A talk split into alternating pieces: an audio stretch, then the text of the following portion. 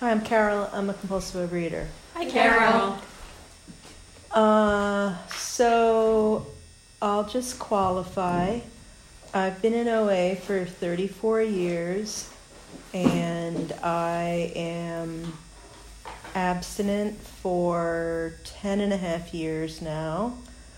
Um, and so I'm going to talk about step 10, 11, and 12 and how that works for me and how I use that. So, step 10, um, I, uh, I have been a person who did daily 10 steps, um, but I found that over time I was um, kind of like looking for something to write about. And so over time, I've now become more of a person who does um, an inventory when I feel like I've got just too much stuff. And um, so the way that I do my inventory is the third step prayer, and then I write about um, what I am afraid of, what I am angry about, what I am resentful about, what I am grateful about, um, what I'm disappointed about, and uh, what my part is, uh, as well as what are my character defects and what are my character assets. Um, and the 10th step, um, if I'm writing a 10 step now, it's because I'm kind of really having a moment. Like the other day, when I left this meeting last Friday, I uh, didn't want to go to the Safeway that was right there because I thought, well, I just went to an OA meeting. I can't go to that Safeway now and buy apples, like, you know. so I'm driving home, and then I decide I'm going to stop at the Safeway on Taraval on 17th instead, um, where my car got broken into because apparently it's a place where people break into cars at night. Mm. So that really pissed me off, and not to mention I felt really violated, etc. And um, so that was the start of the stuff. And you know, I eat three meals a day, and then I drink in between. And I'm not an alcoholic, but I drink a lot of liquid. Like I'm just that person. Um, it's how I do the in between part, at least between lunch and dinner. Uh, after that, I'm like a lake, and I can no longer drink another thing.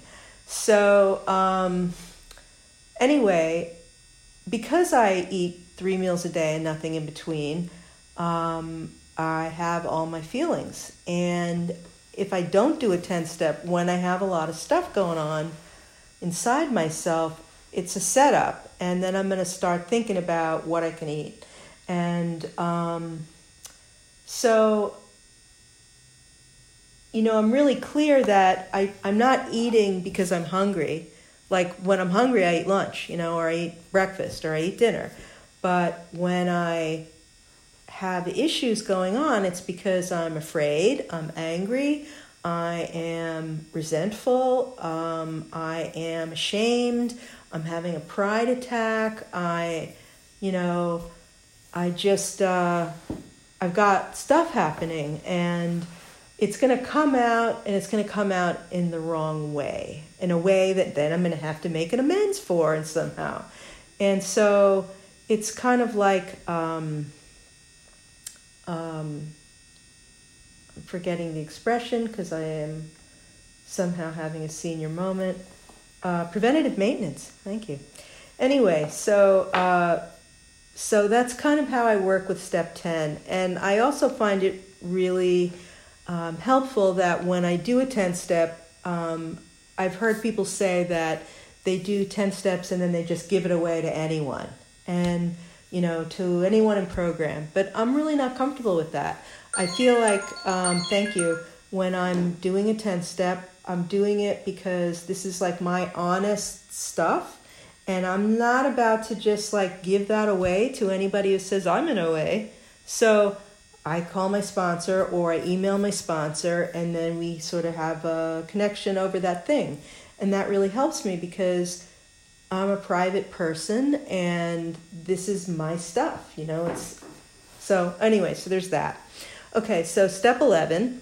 Um, in order to get abstinent and stay abstinent in this program, um, I was, I used to say that I was in relapse for nine years, but the reality is that um, I just never really was fully abstinent. You know, I, that my first, like, my first uh, almost 20 years in program was this like back and forth thing where I would work the steps and I had sponsors and I really was doing the writing, etc. But my food always sucked because I I didn't want to have any boundaries. So um, when I came back to program uh, in 2009, uh, previously to that, I had started getting into Buddhism. Uh, and I didn't realize why that was going to be so important for me. And the reason why it became so important is that the reason that I ate was because I never wanted to be with my feelings. I was raised to run away from them and to do whatever I could to not have a feeling or face the truth of a situation. So I was uh, eating compulsively, I was shopping compulsively, I took drugs. I mean, you know, I'd screw around when that opportunity was happening. I mean, it was like I just didn't want to be in my own skin and I lived in my head.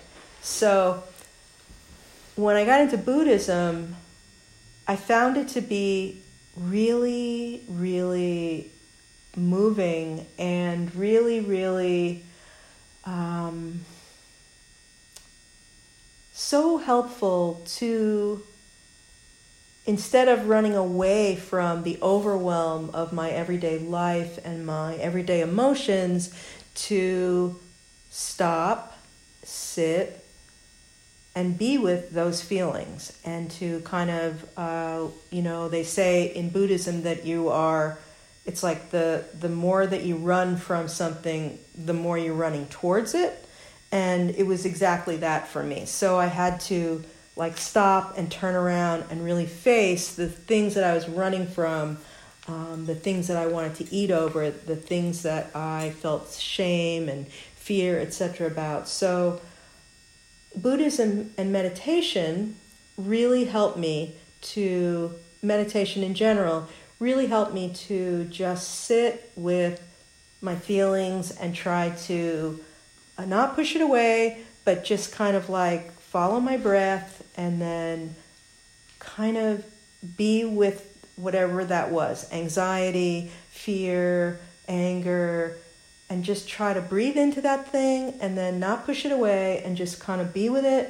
And then it would sort of like lighten up, and I could get to a place of neutrality with my feelings. And because of that, I was able to stay abstinent because I wasn't running away from what was true and what was real. And that was really an incredible mind blower because previously to that, um, I had I did not have that skill set at all. And um, when I became willing to be abstinent, I was just able to just kind of I just had willingness suddenly.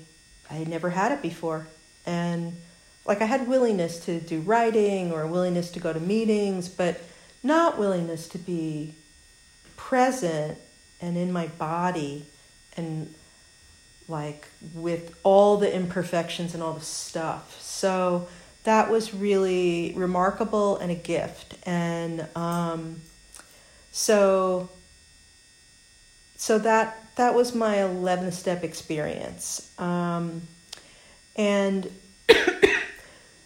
the 12 step for me, um, I feel like I've always kind of carried the message, uh, but I would say that I I didn't really ever know the whole idea of a spiritual awakening. To me, uh, seemed like something out of a novel by the Bronte sisters, maybe, and not necessarily um, something that I could put in the context of reality and my own life and the kind of dysfunctional wackiness that I came from.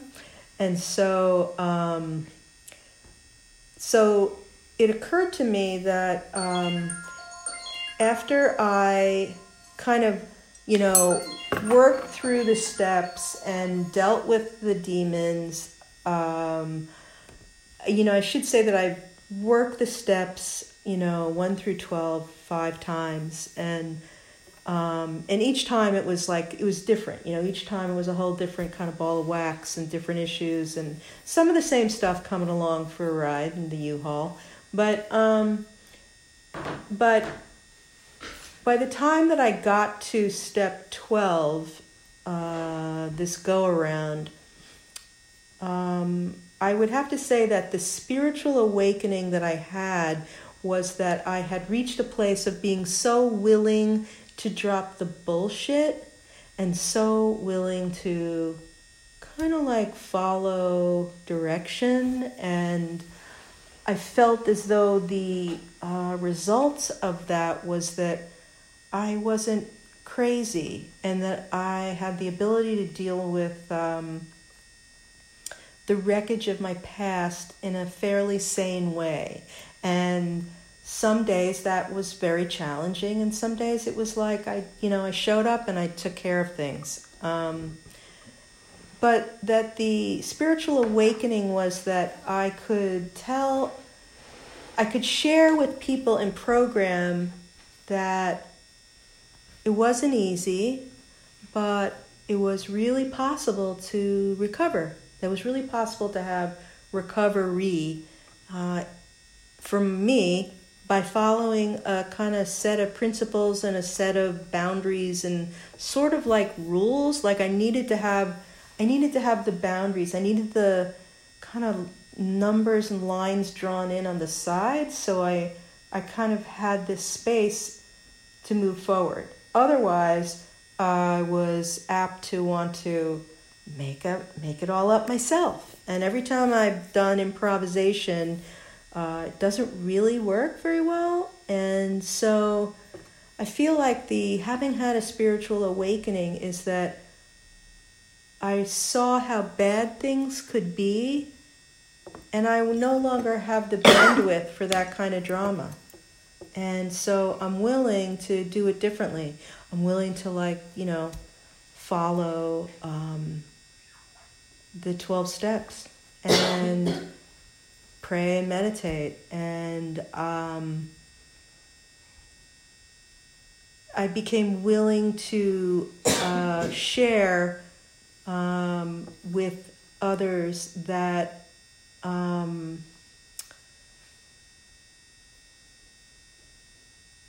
that there's there's a something within me that I align myself with every day. I'm not a big God person, uh, and that is not something that I derive tremendous strength from um, because it's not a thing I, I understand.